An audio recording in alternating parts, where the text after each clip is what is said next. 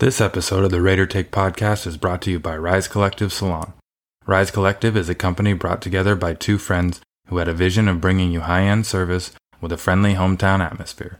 Whether you're wanting a simple tight fade like Josh Jacobs, stylish cut like Foster Moreau, or something unique to you like Henry Ruggs, Rise Collective Salon has you covered for all your game day cuts. Located at 760 Camino Ramon in Danville, Rise Collective adheres to the highest standards of cleanliness and sanitation so you can be sure your visit will always be handled with your safety in mind. Visit risecollectivedanville.com to book an appointment with Deanna or Ashley. Once again, the website is risecollectivedanville.com. Rise above the competition. What we do here is go back, back, back, back, back, back, back. So, why do I say all that? It's because Tom Brady is a wizard or a magician or some type of warlock.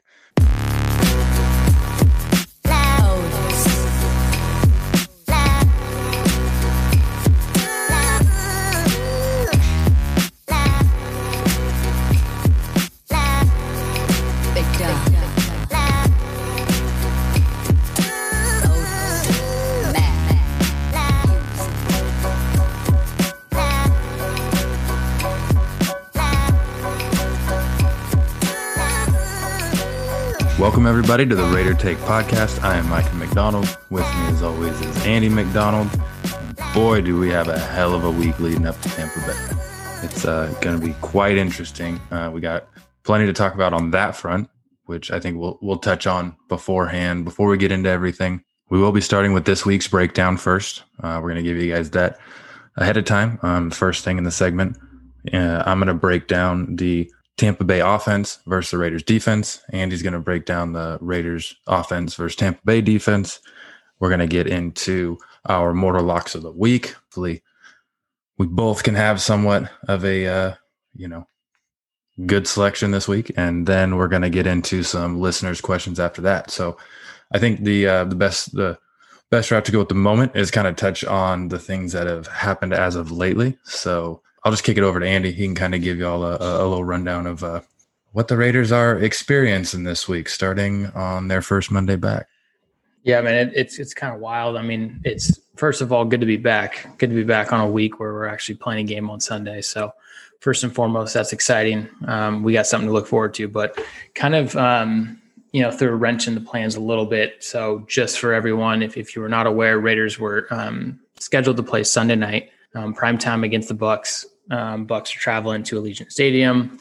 Um, home game Sunday night is going to be a good good time for us. Um, good time for us to come back off of our bye week, off of the big win against the Chiefs. Um, what ended up happening was is um, Trent Brown got put on the COVID list, which basically means he either had a positive test or was in close contact with someone who had symptoms.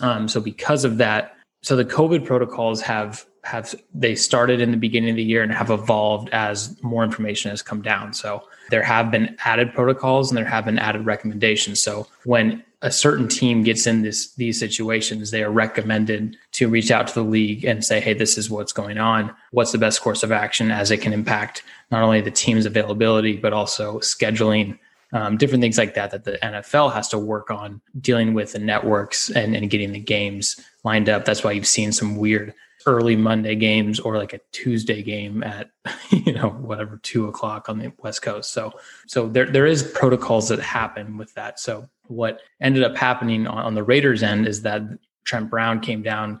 Um, you know whether once again positive test or he was in close contact with someone.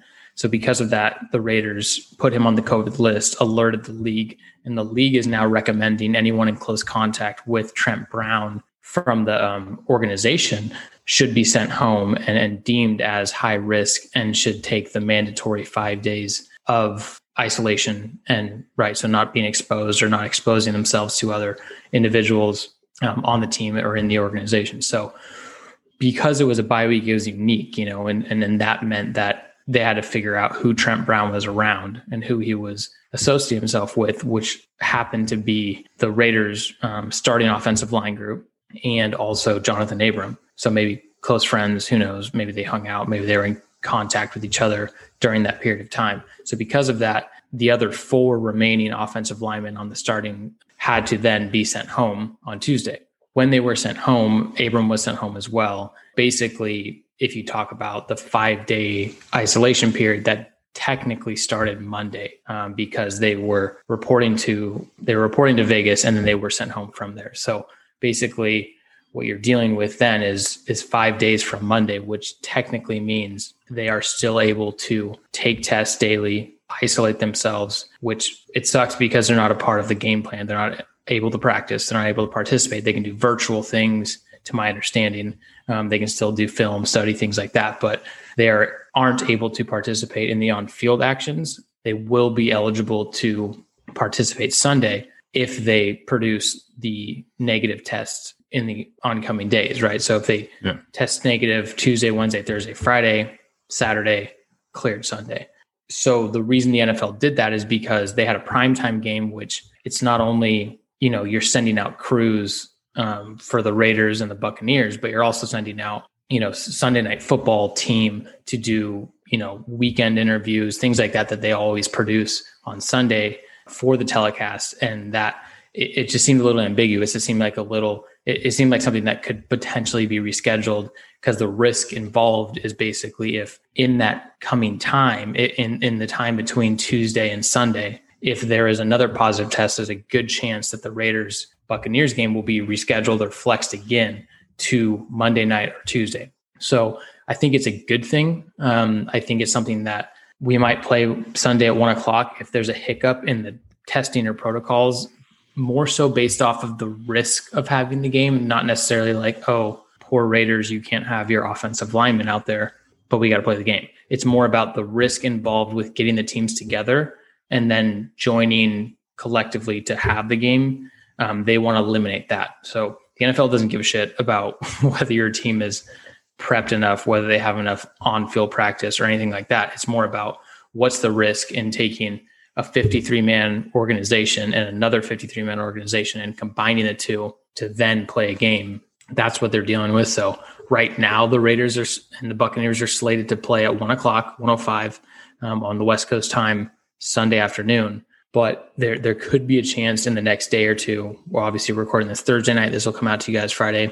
Um, there's a chance that if something happens between those times, that this game could be flexed to the earlier part of Monday or a Tuesday game. So that's my take on it. And you know, it was a lot of news kind of coming in, a lot of sources, a lot of this is what we hear, this is what we it might happen, whatever. There's a lot of ambiguity in the air right now, but to my understanding, that's what's going on. And they're still slated to play Sunday afternoon. My hope is that they are able to isolate, they're able to have negative tests. Trent Brown is able to be cleared. The whole offensive line is able to be cleared. Jonathan Abram can be cleared, and we can play a game Sunday. If not, it gets flexed to Monday night or Sunday night. The reason I wouldn't want that is is cool. Not cool. I mean, it's it's fun to play on prime time, but anytime you play a Monday night game and you have a Sunday night game after that, or even Tuesday night, which is even worse, you have the, the, that's the chance of we have one less day, two less days of even being able to either have a day off or get into our game plan, and that's not advantageous for anyone. So that's my take on it. I get anything to add there? Yeah. So um, what's shitty is that amongst all of this happening, amongst the things that are coming out, like you said, people hear one thing, they report one thing, you know, their sources tell them other things word was is that potentially Trent Brown wasn't wearing his monitoring system, which every player has a monitoring system that kind of tracks where they go. I think it like registers temperatures and, and does a bunch of stuff that can kind of let you know what's going on. But supposedly he wasn't wearing that regularly. And apparently this situation could have been a lot easier and a lot smoother on the Raiders side of things if in fact he had been wearing it because they could really pinpoint who was like actually around him, who was like for sure like in a very short proximity of him to potentially be higher risk stuff. I think they look at it and they say, okay, well, oh, and all on top of that, there was word that potentially a video of the offensive lineman hanging out without masks on uh, has surfaced or, or will potentially surface. Essentially, I think they're looking at it and saying, okay, offensive lineman, whether they they hung out over the break or whether they got together you know, that first day in a film room or something, it's like these guys are potential high risks. And so the fact that there was kind of like those little protocols like broken and, and like he wasn't being, you know, consistent wearing his monitor and stuff like that, it just adds a whole nother like shitty wrinkle into the things of like it sucks that it happens, but also it's such a Raiders thing to be on an even more extreme version when there could have been a less severe version of it. So uh, yeah, I, yeah, it's just I don't know. I agree, man, and and and it's frustrating because like I think there's there's two sides, right? There's like the the side of like, man, these guys have played in the league for so long, and and the bye week is traditionally where you can go go on vacation or you can go take some time off and you can be with friends and family and and but this is just a different year. It's a different oh, year oh, yeah, where you definitely. have to respect other protocols. So you could be like, hey, I get it, it's tough or whatever. But then there's also a side of like, dude, like 31 other teams are abiding by this. 31 yeah, no. other teams are, are factoring. So I agree with you. What and, you're saying, like that's frustrating because like, dude, there are clear instructions. I guarantee yeah, like, they're over communicating. right. I guarantee they're over communicating about what needs to happen, when it needs to happen, how you should go about certain situations and what to avoid. And at the end of the day, there, there's a lot of hearsay. There's a lot of what Trent Brown did or what he exposed himself to or whatever. You know, it's like, but all we can deal with right now is the facts, um, and and that's what we're going to assess. And there's also the shitty side of what could have easily just been a, a, a Raiders kind of you know kicking themselves a little bit, and and but we're gonna have to deal with that. Once again, the, the NFL is not going to just say, hey, you know, it sucks that all four of your starting off in offense linemen, you know, are were associated with him. So we're going to give you a pass and, and extend it to Monday. They're not going to do that. They're going to say, if it's unhealthy to play Sunday, we're going to extend it to Monday. But if it's healthy to play Sunday, I could care less if you guys got your reps in. You know what I'm saying? Like it's one of those things where they're they're going to be understanding to an to an extent, but it's all based around health and safety with it. And I think that's how it has to be.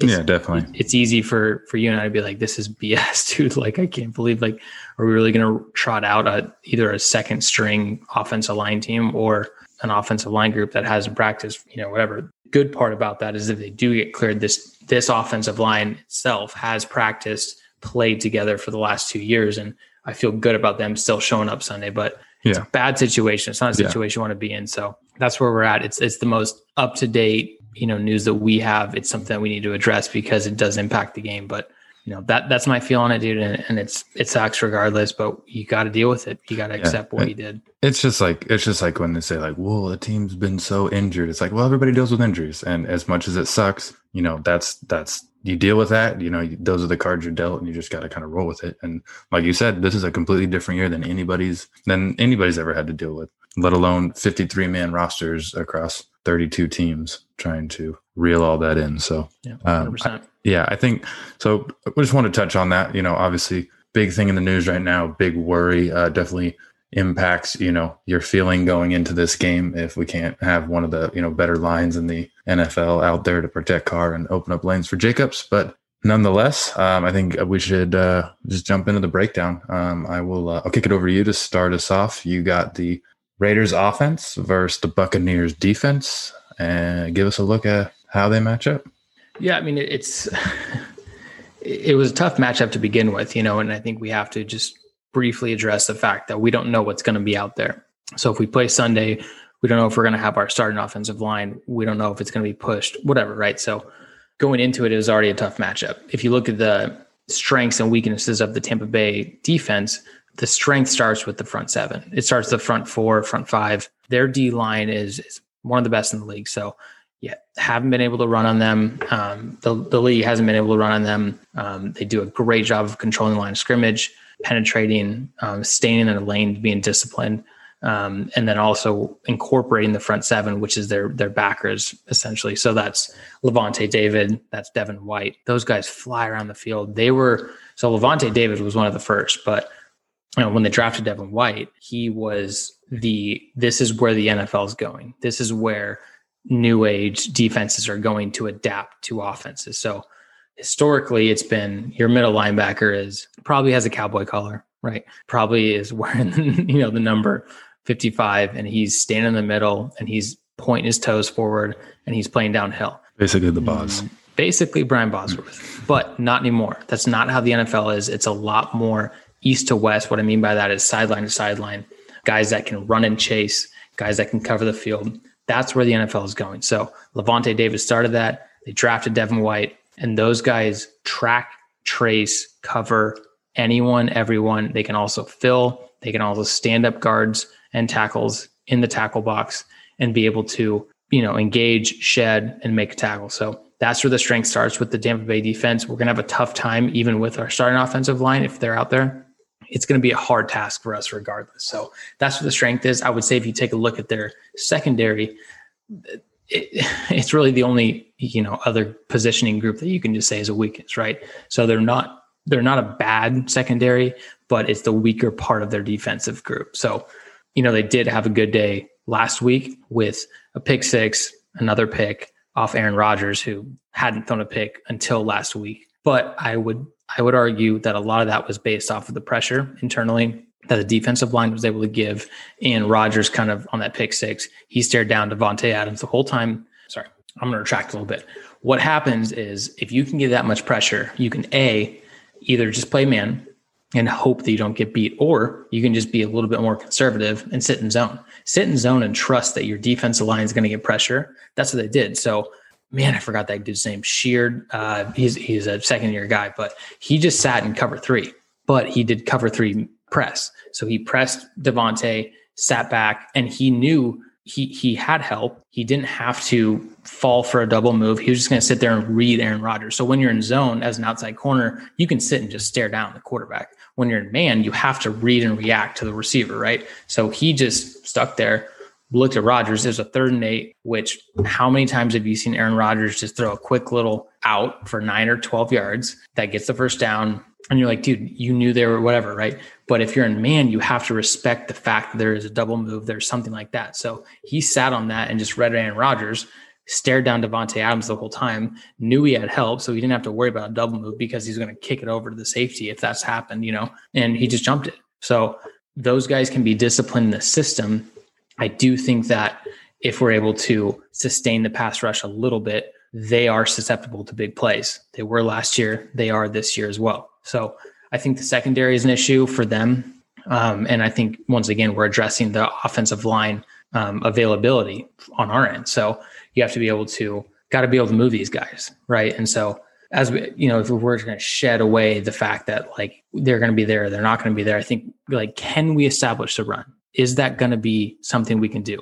Because if not, we're pretty one dimensional are we more more well equipped this year to handle that than last year? Yeah, we have more options. We have Jacobs in the pass game, better Darren Waller. We have more options with Henry Ruggs. Renfrow's coming into his own. Nelson Agholor, Zay Jones. We have players. I think Bryan Edwards is questionable, right? But I don't think we're talented enough to be one dimensional. So how we establish the run is going to be critical. I don't think it's going to be one of those things where Gruden gets into his zone and just says, well, man, I'm just going to run the ball and run the ball and run the ball. He's not going to do that. He's not. We're not going to be able to because if if that's the case, we're going to be in third and seven a ton. You know. So I think what we're going to have to do is be. We're going to have to be unique. We're going to have to get in different sets. We're going to have to get in 21 personnel. We're going to have to get in 12 personnel, 11. Just just completely, you know, uh, stretch them from a schematic standpoint. And then we're also. I I would I would encourage John Gruden, if you're listening, start with tempo. Who cares? Start with tempo and get these guys going. The D line is the strength. So get them tired, get them running, get them early, right? And so if we can be aggressive, if we can be in tempo, if we can show that when they do substitute, we can substitute to another grouping, I think that's going to allow us to then be more creative, catch them off guard. Another thing, too, at least keep in mind is think of traditional play action right?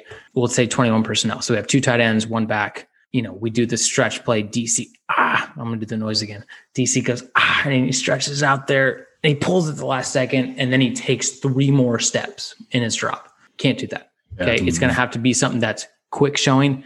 Ooh, get off of it. Quick rhythm throws, right? So I think we're going to have to, once again, when we talked about the Saints team, it's very similar, very tight and sound on, on, on the front five but they do have some gaps in the middle. We might be able to take advantage of whether it's Devin White or Lavonte David getting a little bit too aggressive in, in, in the run game if we show it quick, and then being able to catch them over the top, play between the numbers, play within the, the hashes. I think if we can establish tempo, quick rhythm, and we can stay aggressive, and what I mean by aggressive is take the shots, right? Take the shots to stretch them. If you if you watched a whole game, like it, sorry, when you're watching the game, it's hard to recognize. When you watch the game back and you realize, you know, that was second and four and we took a shot and it was incomplete. That sucks. You're watching the game, you're like, man, that sucks. And now it's third and four, and then we complete or whatever, right? We don't. When you actually watch the film back, you'll see the fact that you took a shot on second and four impacts that drive and the next drive and the drives to come, right? So it shows that we are able to get out of our element a little bit and show something that they may have not stressed on. And it will allow those early down conversions or early down six or seven yards for curl routes, short slants, whatever it is, because there's that threat of what we can do or what we've shown. So when I say be aggressive, it's not just like, hey, do you mind hitting Henry Ruggs on a 70 yard bomb? Please do that. It's not that. It's, it's like show that you will be aggressive. Show that you're not afraid of this. You know, show that you're not afraid to attack. And if you can attack, whether it's positive or or null and void, you can still then stretch them in the later round. So I think we have to be run the tempo. You know, we have to be versatile with our groupings, and we also have to be aggressive early all the reason I say is we have to be early on that. And if we can be early on that, then we can finally get into our rhythm in our zone, be able to attack. So I would I would imagine that they, they have a plan for Waller. Everyone and their mother has a plan for Josh Jacobs, and that's shown. Everyone's going to crush on his yards per carry, this, that, and the other. I'm cool with it. I'm cool with his 3.4 yards or whatever per carry because the fact that like they were doing that because they wanted to eliminate it and we adjusted and we're three and two. So we've won 60% of the games that we played. I'll take that. So I think it's it's important once again, when do we incorporate Jacobs, how we incorporate him. It is something where we're going to have to establish a little bit early and then we're going to have to pick and choose our matchups accordingly. So I think it's important for us to run some tempo, be aggressive, take some shots early and and then stretch that defense to where they can't just say, "Hey, we're going to rely on our front five, front four, and and we're going to sit in coverage." We're not going to do that. Like we have to be able to take shots. We have to be able to sustain that pass rush. It's going to be off quick play action. It's going to be off quick rhythms. I think we have a chance. So I, I probably talk about this for the next 20 minutes. I'm going to stop. What are your thoughts, Raiders D, Tampa O? Well, all of what you said, I completely agree with. Um, I actually wrote an article recently for Just Blog Baby, and there was three X factors: offense and defense, and a lot of the offensive side of things. Y'all can go read it. I'm not going to spoil it, but a lot of it was like being unique with things like you said, scripting plays, keeping them on their toes, getting that defense guessing, and all that kind of stuff. So, completely agree, agree with everything you you said on that play action kind of side of things. Wouldn't be surprised if we saw a lot of RPO ish type things where we're doing play action at a shotgun, so he can fake it, hit somebody really quickly, and whatnot, and and uh, you know, touching on the on the side of taking the shots kind of thing, those second and four deep shots that if it's even if it's incomplete, that's the kind of play that opens up Hunter Renfrow on a slant because they softened up a little bit and we get that third and four. So completely agree with all that. Um, going into Raiders defense versus Tampa Bay offense. Um, I'm going to get into a little bit of a history lesson for for you to start off. So bear with me, okay? Do your thing. It is kind of surrounding the the oddness of uh, things that tend to follow Tom Brady. And this is what I mean by that. 1977 through 1994, young Tom Brady lived in San Mateo, California. Within that time frame, the 49ers drafted Joe Montana, went on to win five Super Bowls, and in 1989, the Oakland A's won a, a World Series. We're not going to say who they beat, by the way. Yeah, we're not going to talk about that. It doesn't matter. They just no, they, they won. Yeah, it's irrelevant. They won. It was like the all. Mets or someone. Let's yeah, call it the Mets. Someone when a young Tom Brady moved to uh, Ann Arbor, Michigan, between 1995 and 2001, he lived out there going to college at Michigan. Within that time frame, the Detroit Red Wings won four Stanley Cups, and Michigan won a national championship. After that, he was drafted by the New England Patriots, where they started out probably the best dynasty in NFL history, winning many Super Bowls. On top of that, mixing in the Red Sox, uh, won four different Super Bowls or four different World Series, including breaking the curse of the Bambino. The Celtics and the Bruins also won championships within that time frame. And now in the year of our COVID 2020, Tampa Bay Lightning go on to win the NHL Stanley Cup, and the Tampa Bay Rays are currently battling the Dodgers in the World Series. So why do I say all that? It's because Tom Brady is a wizard or a magician or some type of warlock because championship teams follow him wherever he goes. And it doesn't make sense, but we're not just playing against another another NFL team. We're playing against witchcraft this this weekend too. So that was a lot touching on it. I'm, I'm going to stop. Complete you for a second. satire. That was incredible. I, I, had, I had no idea about any of those facts. You're a wizard, Brady. I, w- I would say that. That's what Hagrid would say. Yeah. You're, you're a wizard, Brady. Hagrid would actually say that. So, touching on um, more things that are um, real world related, the Buccaneers have a very good offense. This game is is a uh, revenge game of sorts for John Gruden. Not only a revenge against uh, against this old team, but against Tom Brady and that tuck rule. So it's got a little extra juice on the Raiders side of things. But they got a lot of weapons out there. They got Mike Evans, they got Chris Godwin at receiver, Hall of Famer and, and Rob Gronkowski coming over with Tom. And then they also got Ronald Jones, who has been showing out lately as uh, at running back. So their offense has a lot of weapons around it. They've been really efficient and really good lately. Evans and Godwin have combined for 472 yards and seven touchdowns, which granted, uh, Evans has six of those touchdowns, but hell of a duo nonetheless. Ronald Jones is coming off of three straight 100 yard games where he had 113 yards and two touchdowns against Green Bay last week, completely balled out.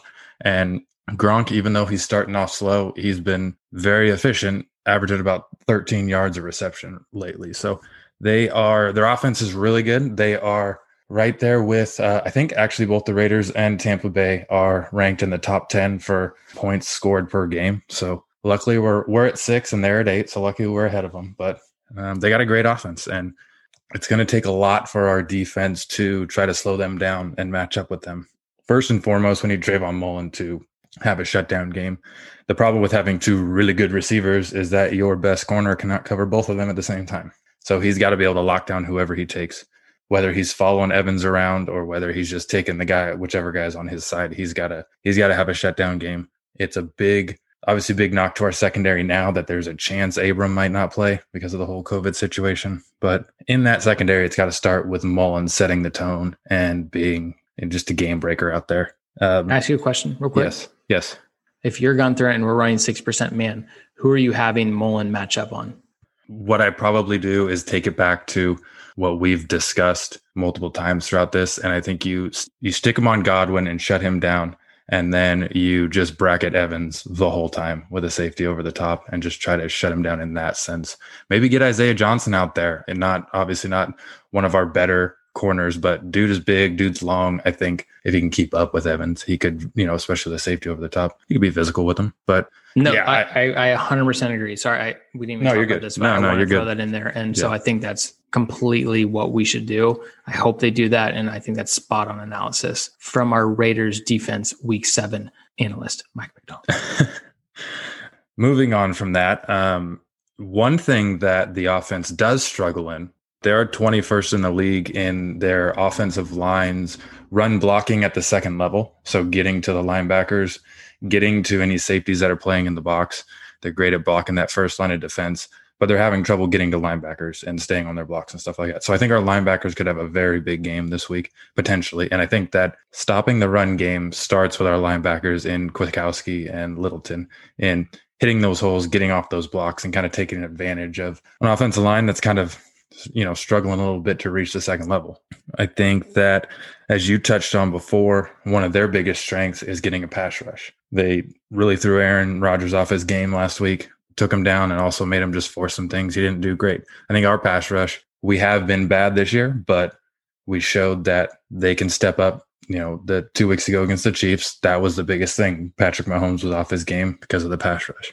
We got to have a big game, but with the uh, with our two young DNs covering that outside and, and kind of forcing it there, and also from our D tackles to just collapse the pocket because Brady's not a mobile guy. He's not Patrick Mahomes. You get pressure on him, he can bounce it out and still make things happen. Brady's gonna be one of those guys that works efficiently within the pocket, but if you can collapse it, you can give him trouble. It's just you know people don't succeed well in giving him trouble because he's very good at adjusting with things.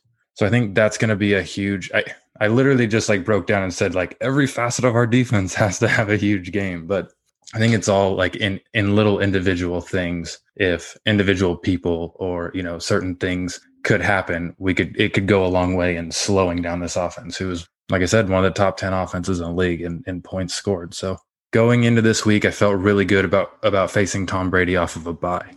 Going into it with the COVID issues that we are now facing and the uncertainty that that faces, it's a little more troubling. But I think that if they can build off of that performance that they had against the Chiefs, get into it where the Lions getting pressure. They're kind of getting him off his mark, having to force some things. We could see the defense kind of take advantage of some of that stuff again. So, no, I agree, man. And I think that's, I know you mentioned that every facet needs a click. It does. It, it yeah. does because our defense doesn't have this overwhelming presence. So, I think we do have to get to Tom Brady, and he's not mobile. If we can, you know, if we can get pressure internally, if we can get pressure up the middle between the A and B gaps, then we'll succeed. I think it's a great thing to point out with their inability to get to second level, because then that will free up Littleton, Kwiatkoski as well. So um, I, I agree with that. I think it's it's something that you know what we did against Kansas City was we showed we did not show the same look in back to back plays for three quarters. We did not show the same coverage. You know I'm saying? So we can go from man to zone to,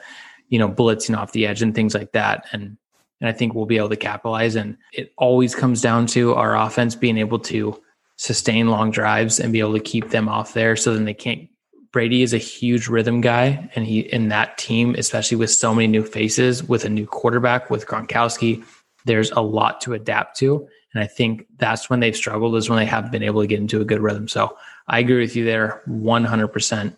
What do you have for your predictions for this game? Just so everyone knows, it's Bucks currently from what I have, and you might have something different, but from what I have, it's Bucks are favored by four points right now on the road. What's that? Oh, sorry. I was just say that changed from what I saw, and it may have changed because of the whole COVID stuff. But that changed from what I did, saw this yeah. morning.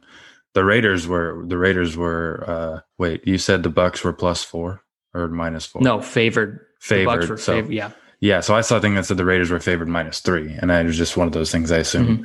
because of home field advantage, you know, they're they're getting that that leniency. The line has moved a ton, so I saw yeah. the Raiders favored three, like you saw.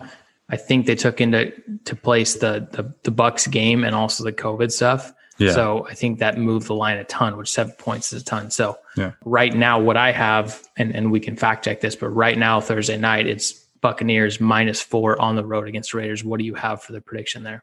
So, uh, like I said, you know, going into this game at the beginning of the week has changed completely just from today, um, as far as the confidence level. Uh, going into it, I felt very, I felt very confident that we could go in and get a win against this team because of how high powered the offense, um, you know, was last week and has been in general, um, with how the defense played against Kansas City. You know, if they could build off of that, having two weeks to prepare, um, I do still believe that we will go in and we will win this game. I think it's still going to be. I think it's going to be an offensive shootout. Um, I, I, feel weary about our defense just because Tom Brady's Tom Brady, and he can kind of pick a, pick apart any defense. And you look at the talent that he has around him, and you could you know say it's probably one of the top five receiving groups he's ever had. But I still think the Raiders squeeze out a win. I think they pull out a 28-21 victory against the Bucks. Obviously, them winning covers the spread, but I think they they pull one out, and it's you know, kind of a struggle throughout the game, but they do well enough consistently and are able to keep them guessing and manufacture some points. So love it. Love that. No, I think the Raiders covered the spread here. What I didn't mention as much as I should have in the preview is is the Henry Ruggs factor. What the bye week allows us to do is is if you kind of walk back a little bit, is Ruggs was questionable basically weeks two through five, right? He was questionable. He didn't play two games got him back for two or three games. And then we got him back for the Chiefs game, which he was a factor. But I think that factor was still limited in our game plan. Um, I think you see him exposed a lot, which we might touch on a little bit later. Mm-hmm. But you see him incorporated in the offense a lot more. You see some more quick rhythm things for him. Maybe it's bubble screens, quick hitters to get him there, and then also deep shots down the field. So I think because of that, I feel good, dude. I, I feel yeah. great about what, are, what where we're at, and I, I, even think like the COVID thing is. I think it could be something where we're playing the game. It's a non-issue.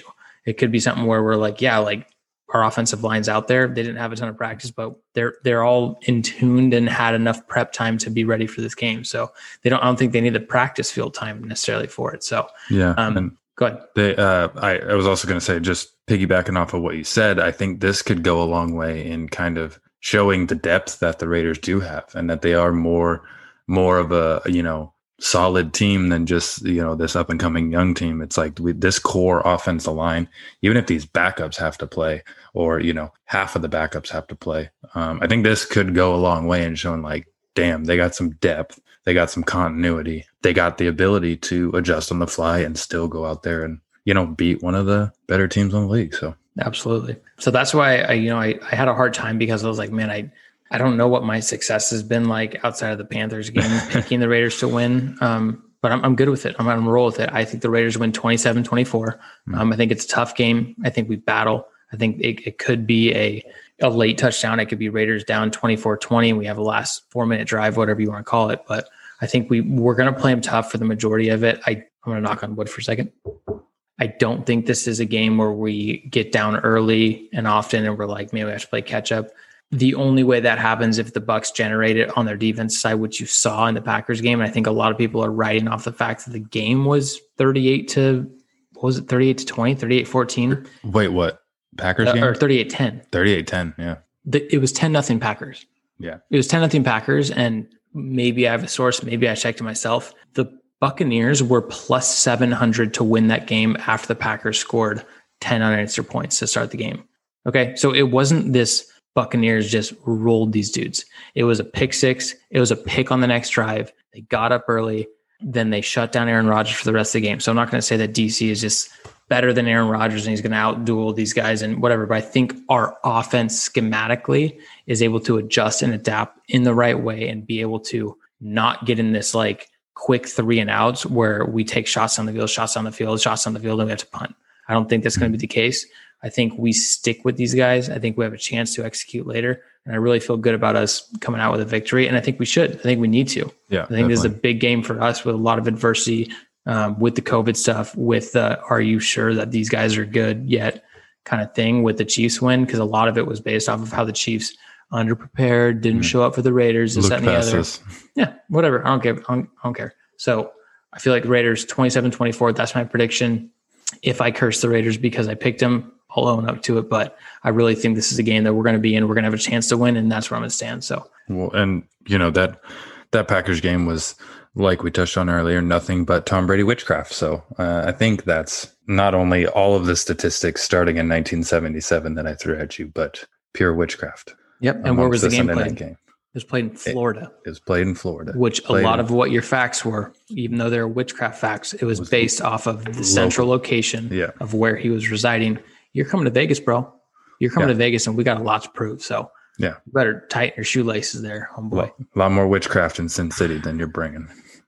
So, That's all right. right. Well, we can move on from there. You want to? Uh, we'll move into our mortal locks of the week. Uh, we got those coming up right now. You know, it's a uh, it's a big week. Um, I found it a little hard this week, kind of finding something that I kind of liked. I'll kick it over to you to start it. What you, you want me to start it? No, I'll start. I, I was. I'm like. I'm feeling the same thing too. Oh, gotcha. Yeah, it was rough, like rough looking at it and just you know trying you know finding something you felt confident in, and you know I felt I found a lot of things that I felt ballsy about. I didn't necessarily feel like super confident, but um, Yeah. I'll let I'll let you start it off. If you pick mine, I will. Uh, I'll definitely have to scatter to uh, to find the next one. But uh, Well, that- yeah, well, that's the risk, right? Yeah. That's Oh, it's risk when absolutely the risk. when, when you let me go first. So Yeah. Um, but I, I looked at the same, and and so we are consummate professionals. Okay, we are obviously professional podcasters. So when I'm prepping it, it's just a lot of X's and O's. It's a lot of like diving into personnel groups. I'm like, oh, this is what the matchup is when we roll in Foster Moreau and Waller, or Witten and Waller, whatever. So I dive into that stuff from a prep standpoint, and then I'm like, well, let me just pick my mortal lock. Somehow, the most anxiety I have on Sunday after releasing this episode is about my mortal lock, and it's about like, man, I put this out there because there's the potential that in 100 million, maybe 40 people that listen to this podcast actually be like, hey, I'm going to put my money on that. I feel Yeah. great about it. So it's the reliability you feel and and you know responsibility you feel to listeners. that's what I'm saying. And it's it's extreme ownership is what I try to take with this stuff. So I'm like, okay, so I'm looking at the slate, like you mentioned. I'm like, I'm like, I don't see a ton. Like I don't see a lot that I feel good about. It's like, could I see the Bills beating the Jets by more than 13 and a half points? Yeah. I, I could see them kicking their ass. The Dolphins beat them like by it was 24 nothing. What I ended up deciding was, and this is a callback to our um, earlier release this week. I have the Cowboys Ooh. one against the Washington football team. The R Mm. words previously. They it's it's minus one. So minus one's a pick 'em. Okay. Mhm. How many games do you really see that's decided by a point outside of the Thursday night football game tonight if you are tuning in later? Not a ton, right? So when I see minus one, I'm like, okay, pick them. Would I flex it if I was choosing to bet on it? Which I don't. I would, but I'm not, and I won't. It's to me, it's one of those things where I'm like, sure, the Cowboys looked bad. They looked bad on Monday night at home against the Cardinals. Good team. But the Cowboys should have been a lot closer in that game. They should have at least showed up. Maybe think about it. Maybe think about showing up Monday night, the week after you lose Dak Prescott, and everyone's saying Andy Dalton's the greatest, perfect backup, whatever. What this comes down to is the fact that the Cowboys, they're just a better team. They are so much better than the R words. And really, I based it off of like, this is a legit, a legit can't lose. Okay. It's, it's either a must win or Mhm. it's a can't lose. This is a can't naturally. lose. Ooh. You cannot lose this game in Washington. No fans. They might have some fans. I don't know what the state regulations are there, but you can't lose this game. They have so many weapons on offense. Andy Dalton, figure it out. Ezekiel Elliott, stop fumbling the ball. Defense, show up. Maybe talk about how you plan on covering people this game.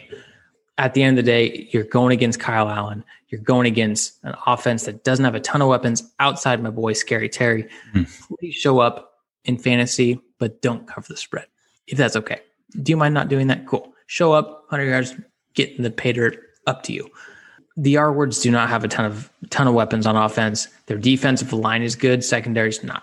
So I think the Cowboys, it might not look good, it might not be pretty. They're gonna win.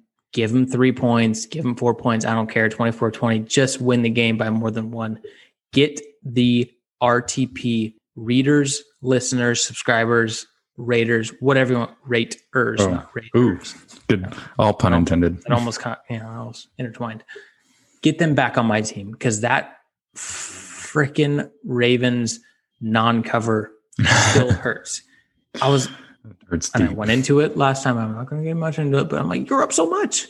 You're up so much. The Eagles, they just like came back to beat the Giants, the taunted Giants. Thursday night football spoiler alert. But, anyways, get back to me. I need to get over 500. I'm three and three. I'm three and three. This is not good.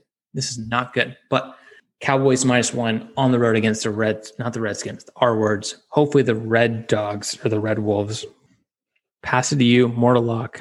Cannot wait to root against, kind of for, but mostly against this pick of yours. breath of fresh air when you said you picked that one because like i said looking at it i my problem is i i think kind of like you were you were getting at i look at these spreads and i i purely purely pick off of first reaction emotions and zero facts i mean i'm i'm going to go into it with like a few little justification points but that's about it it's like that doesn't seem right to me that seems off that seems like that shouldn't even be a question. And for mine, I am picking the Carolina Panthers at the New Orleans Saints, where the New Orleans Saints, from what I'm reading and what I'm looking at, are minus seven and a half favorites to the Panthers. Whether that's changed, I'm not positive. But I look at that team that still does not have Michael Thomas, who's supposed to be popped up with a hamstring injury, not going to have him there. Drew Brees, that has looked very rough at times looking like maybe he doesn't have it anymore. Uh, did have, you know, a good comeback win against the Chargers, but that was to be expected for whatever reason.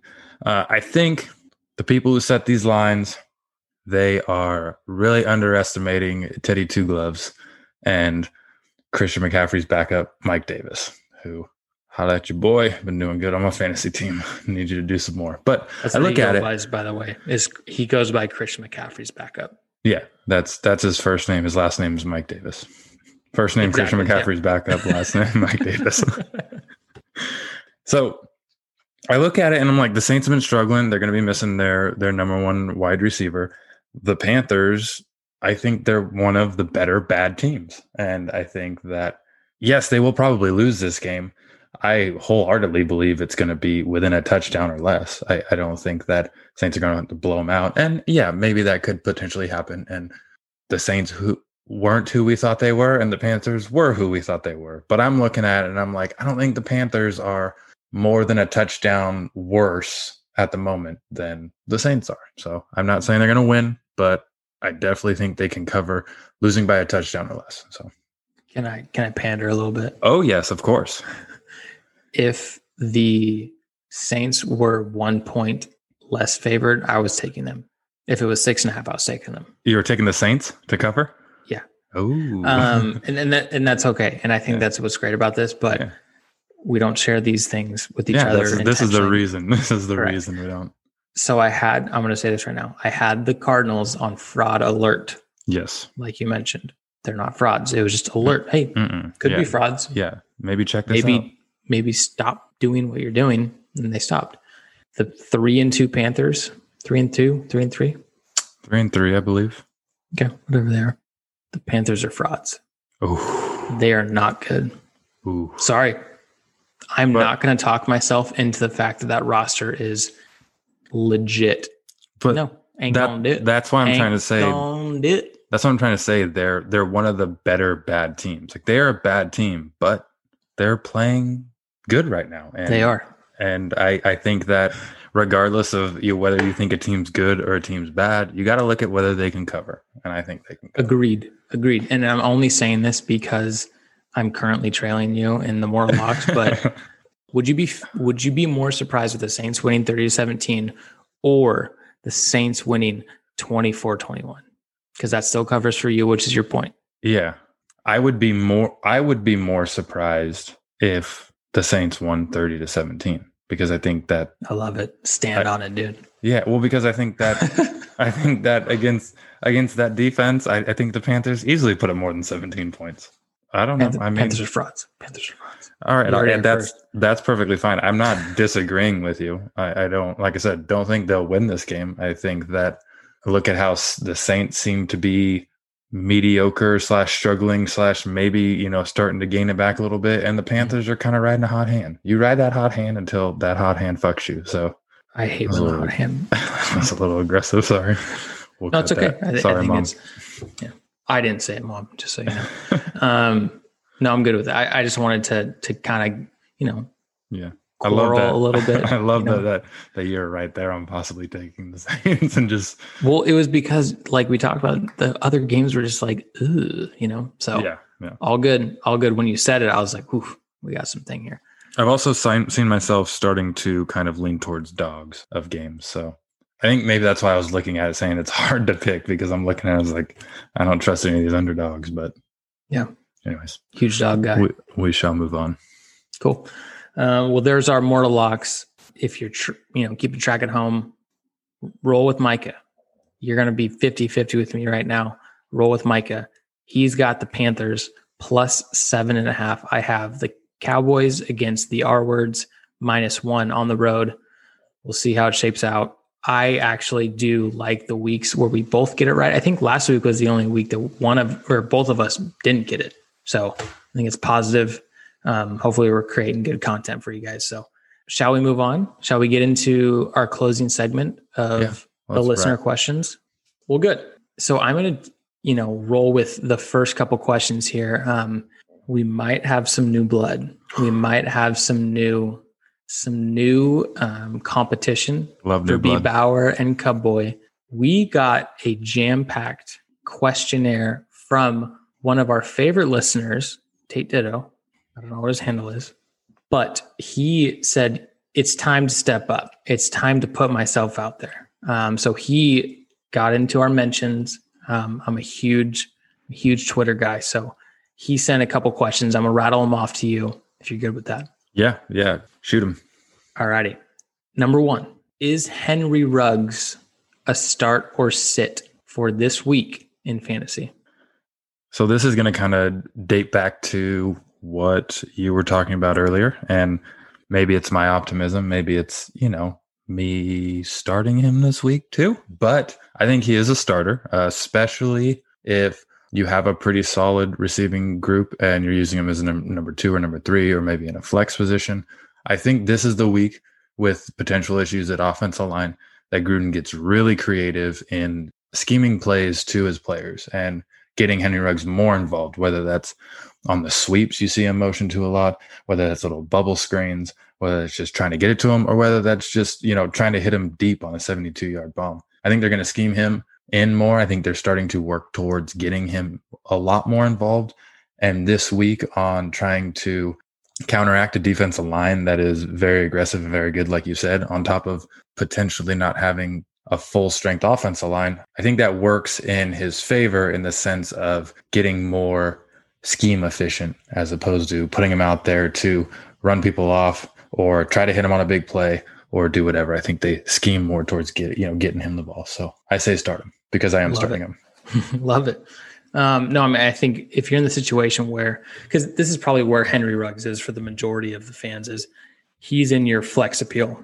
So he's someone where you have two solidified receivers, and you're like, man, do I want to rock a running back because it's more, you know, it's higher ceiling or sorry, higher floor with running backs where you know they're going to get touches, you know they're going to be incorporated, and and he's a boomer bust kind of guy. Like you mentioned, more involved in the game plan. I do think that we incorporate him a lot more.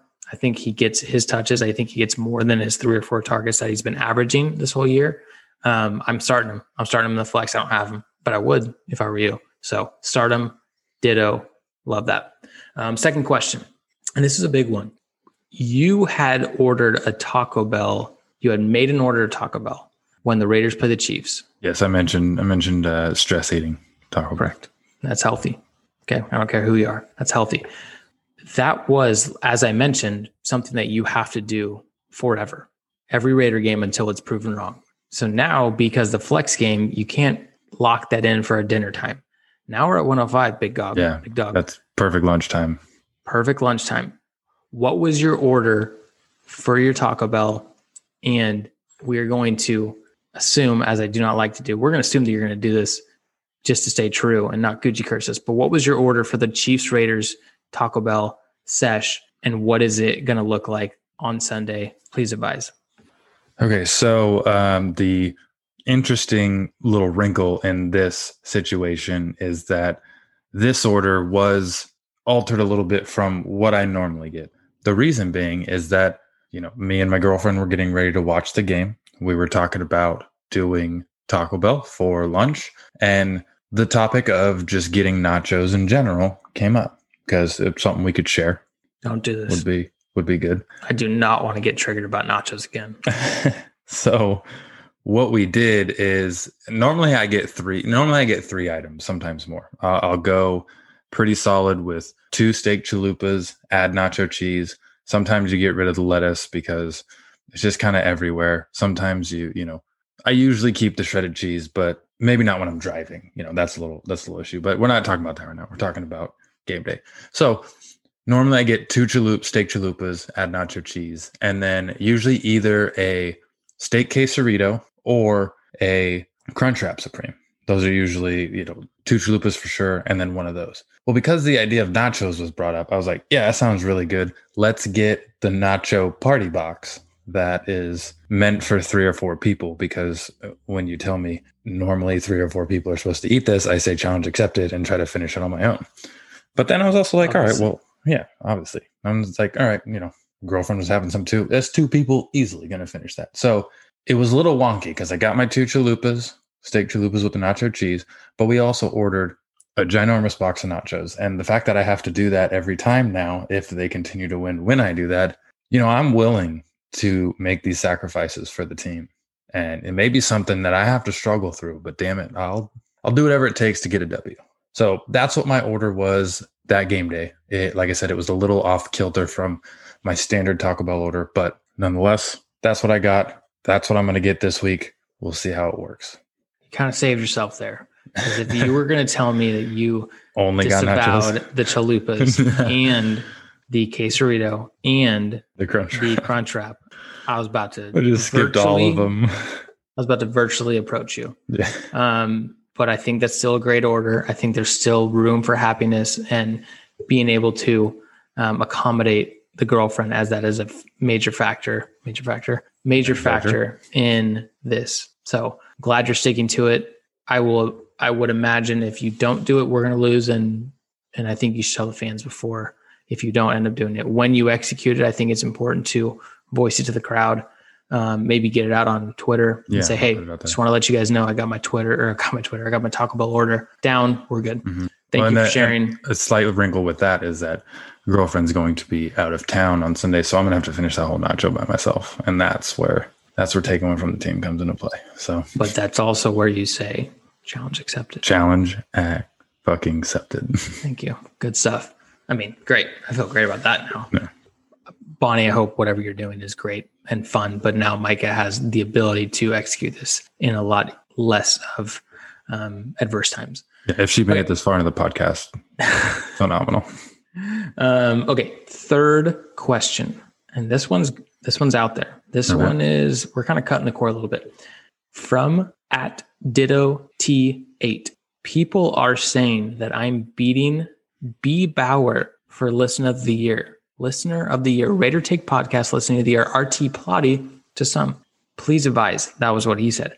What I'm going to start this by saying that's shots fired. That is shots and fired. B Bauer did say, "You come with the king, you best not miss." Mm-hmm. Okay. In response to this, I will also say there's a little bit of a PMness to it. There's a little bit of a take quake going on. He does not even address Cubboy. Oh yeah, Cubboy's a non-factor to Mr. Ditto. That's alarming. That's um, almost where the most contention is. The fact that he just Correct. bypassed that. But he but I think also that speaks to his willingness to put himself out there and say, I'm going for this. I don't even care about who's in second.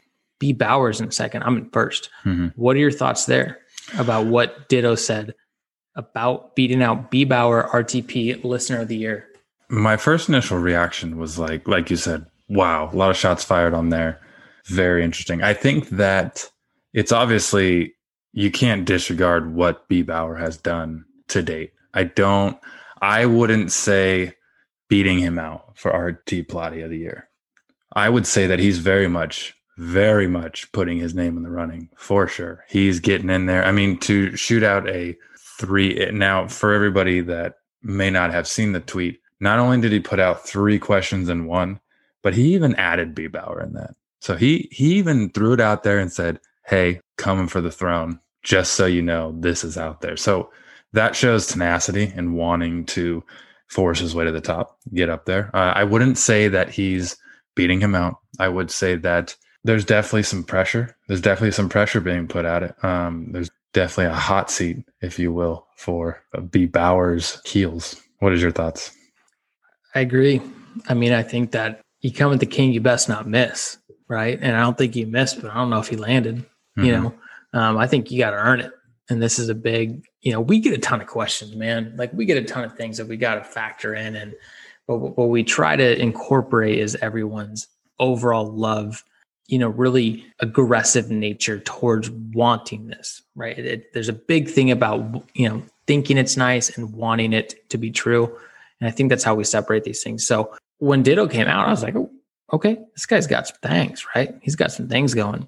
I don't think it takes B Bauer off the throne. No hmm. shot. Yeah. I don't even think he supplants Cubboy. Hmm. I don't think so. Yeah. If he, but if he keeps going, yeah. if he keeps going a little bit, so that's why I'm going to say, and that's why I pointed to. I'm like, you nailed it. I think we got B Bauer and Cowboy on the hot seat. Yeah. Okay. And because it's like, you know, it was a two man race for a while. It was a two man race for a while, but now there's a third there's a third guy entering here. Mm-hmm. Could be a gal, whoever wants to join. Okay. Um, so I think I, I, wouldn't say he has supplanted him by any means. Um, I wouldn't. I think he's threatening. I think he's threatening him hard, and I and I think it's something to consider. If you're B Bauer, if you're Cowboy, I'd listen. I'd listen because from our vantage point, it's not safe. It's a long season, boys. Yeah, these um, Twitter streets are rough. So that's right. So before I know you have the last question yeah, that you're going to yeah. close this out on. I do have. I had a late entry. Oh wow. Okay. Had a late entry question. If you're okay with me rolling this out. Mm-hmm. Okay. This was from at Gator. She, because once again, he or she, whoever wants to join, she said, first of all, did you watch the Thursday night game? I watched some of it. I, I didn't watch much of it. Uh, I, if you didn't, and, and I didn't watch a ton of it either, had some tubby time duties, had some dad duties. You know, I got a child. It's okay. Mm-hmm. There's also the presidential debate. If you got caught up with that, no big deal. If you miss the presidential debate, you have one guy that can't stop talking. You have another guy that doesn't know how to formulate sentences. So pick your poison there. Not a politics podcast, but just saying. Thursday night, Eagles, Giants. Daniel Jones runs a read option. Okay. And he's gone. Legit. Like had three receivers in the right and they just flooded the left side of the field. Daniel Jones read option to the left, keeps it, runs up the right hash, gone. No one in front of him Okay. No one even considering or threatening him. He tripped over himself. He was running so hard and focusing. You have to watch it. So, no, everyone that's listening, especially you, Micah, he just tripped over himself at the 20 yard line. So, it's not like, oh, he got to the 50 and whatever. He was gone. Okay. So, this listener at Gator was like, that was embarrassing. That was so bad. So, on a scale, now that you've heard it, on a scale of one to Smoke Monday's name, how bad was that? That was that was her question. Oh, gotcha. Well, I think that if Smoke Monday is a 10 and not that bad is obviously a zero, I think that he's at a 15, which is where Smoke today sits. so I think that his name has surpassed surpassed the 10 and hit Smoke today, which was obviously more ridiculous. That's all we needed. Man, that was good. That's exactly my thoughts there. Um, if you hadn't watched it, please watch it. They ended up scoring a touchdown, but that's fine. He just tripped over himself. It was just classic white guy, like, man, you're looking so good, and then you just don't. Okay. Thanks for taking that. It was an ad lib.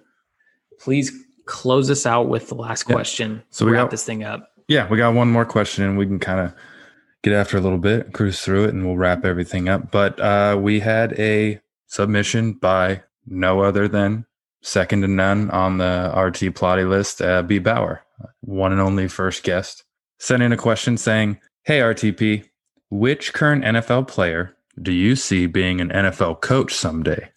Your thoughts? Ooh, I mean that's a good that's a good cue. It's a good question, and, and you know this podcast is kind of going a little bit towards towards Ditto for a little bit, and then you know Bauer kind of stepped in there. So I like I like the question. I like where he's at. I think I'm gonna get I'm gonna get a little a little creative here, and I'm gonna go Josh McCown. Josh McCown is a current NFL player, Mhm. as we've mentioned before Technically. he's a player. He is also technically on the practice squad for a team as an emergency quarterback. So technically an NFL player. His path to the NFL is going to be five years, 10 years. He's going to be quarterbacks coach. He's going to be a offensive coordinator or, or whatever, you know, like an assistant to the offensive coordinator. He's going to work his way up. Josh McCown is going to be an NFL coach at some point just watch it. He's still in the league. He's old. I get it. That was kind of a cheat answer there, but f- from my vantage point, that's who the guy is. My thoughts wrapped it up. What do you think? So that very good answer. I had a hard time thinking about this, and I think I think the easy route is eh, not the easy route, but really the almost the only route to find somebody like reasonable to answer this question is going towards the quarterback side of things because you look at it and someone that who better to essentially teach your quarterback and you know your group of quarterbacks how to play quarterback than someone that played in the league. You know that definitely helps. I honestly i had a very tough time with this question. Um my first impact thought was potentially ryan fitzpatrick but he just will never not play quarterback for the rest of his life. And he's almost been a quarterback's coach his whole life rocking in that backup and then you know kind of filling in different spots i just think he'll never not be in the nfl somewhere you know so it would be hard to bring in a 60 year old guy that just retired from the NFL as your quarterbacks coach. On the realistic side of things, I thought, you know, I thought that someone I could see someone like Andy Dalton potentially becoming a uh, a coach, quarterbacks coach, and maybe working into offensive coordinator. I guess I just think he's one of those guys that you know was on the precipice of be you know potentially being one of the better quarterbacks in the league at one point. I think he's a very smart guy. I think he probably learn learns very easily the ins and outs, can teach the ins and outs of things, and just seems like someone who could very well kind of transition that thing. You know, he's had enough success in the league to, you know, show his worth. He's not so much of a superstar like a Drew Brees or a Tom Brady or Aaron Rodgers, where like they have no reason to go coaching for any, you know, they'll just they can just sit on the beach for the rest of their life, you know, and not have to worry about that ever again. Not that Andy Dalton needs money or anything like that. But I can see him transitioning into something like that just to still be around the game of football. So that's my answer. No, I love Fitzpatrick was up there, but he's also just made so much money. Yeah, that's true. Yeah. Harvard, it's like the dude's not going to have. It's like like yeah. you mentioned, it, it's all about necessity. And do they need another job? Do they need more income? Yeah, everyone always needs more income, but is it an actual like factor? So I agree with that. Um, he was number two. I just decided to cheat no. a little bit and go yeah. McCown, who's never been a first round pick, never been a full on starter where he got that you know extra contract. So that's that's my answer. That's cool. where we're at. Well, we had a big episode, big jam packed episode for everyone. Um, we appreciate all the love once again. We appreciate all the questions sent in. Please, at any point during the week, you know, we read the questions on the preview pod, but at any point in the week, DM us, tag us. You know, I usually post something on Twitter on the Raider Take podcast Twitter account at Take Raider. You can comment below there. Get your questions in. We love them. We love hearing from everybody. Love new blood coming in like we had this week. Share it on Twitter share it on Facebook, wherever you see it. Uh, you know, get some eyes on the podcast, share the links, you know, spread the word, tell the people, tell, you know, tell your friends. Don't hide your wives, hide your kids. Tell them, let them know. Once again, appreciate it all. And uh, hopefully the Raiders can, you know, pull out a win this week. And it was, uh, it was fun wrapping it up with you. And yep. see you, I'm excited, man. As yeah. long as you, as long as you order that Taco Bell, I think we're good. Yes. I think yeah, I'll get a picture that. I'll get a picture of that Taco Bell out. And please, if you have not heard from me or seen anything on Twitter by 12:45, 1 o'clock about my Taco Bell order, please, please, please reach out and just give me a, a, a virtual slap in the face because that needs to happen, and I will try to be on top of it. So, cool. All right, man. Good stuff. Love you guys. Love See you next time. Appreciate it.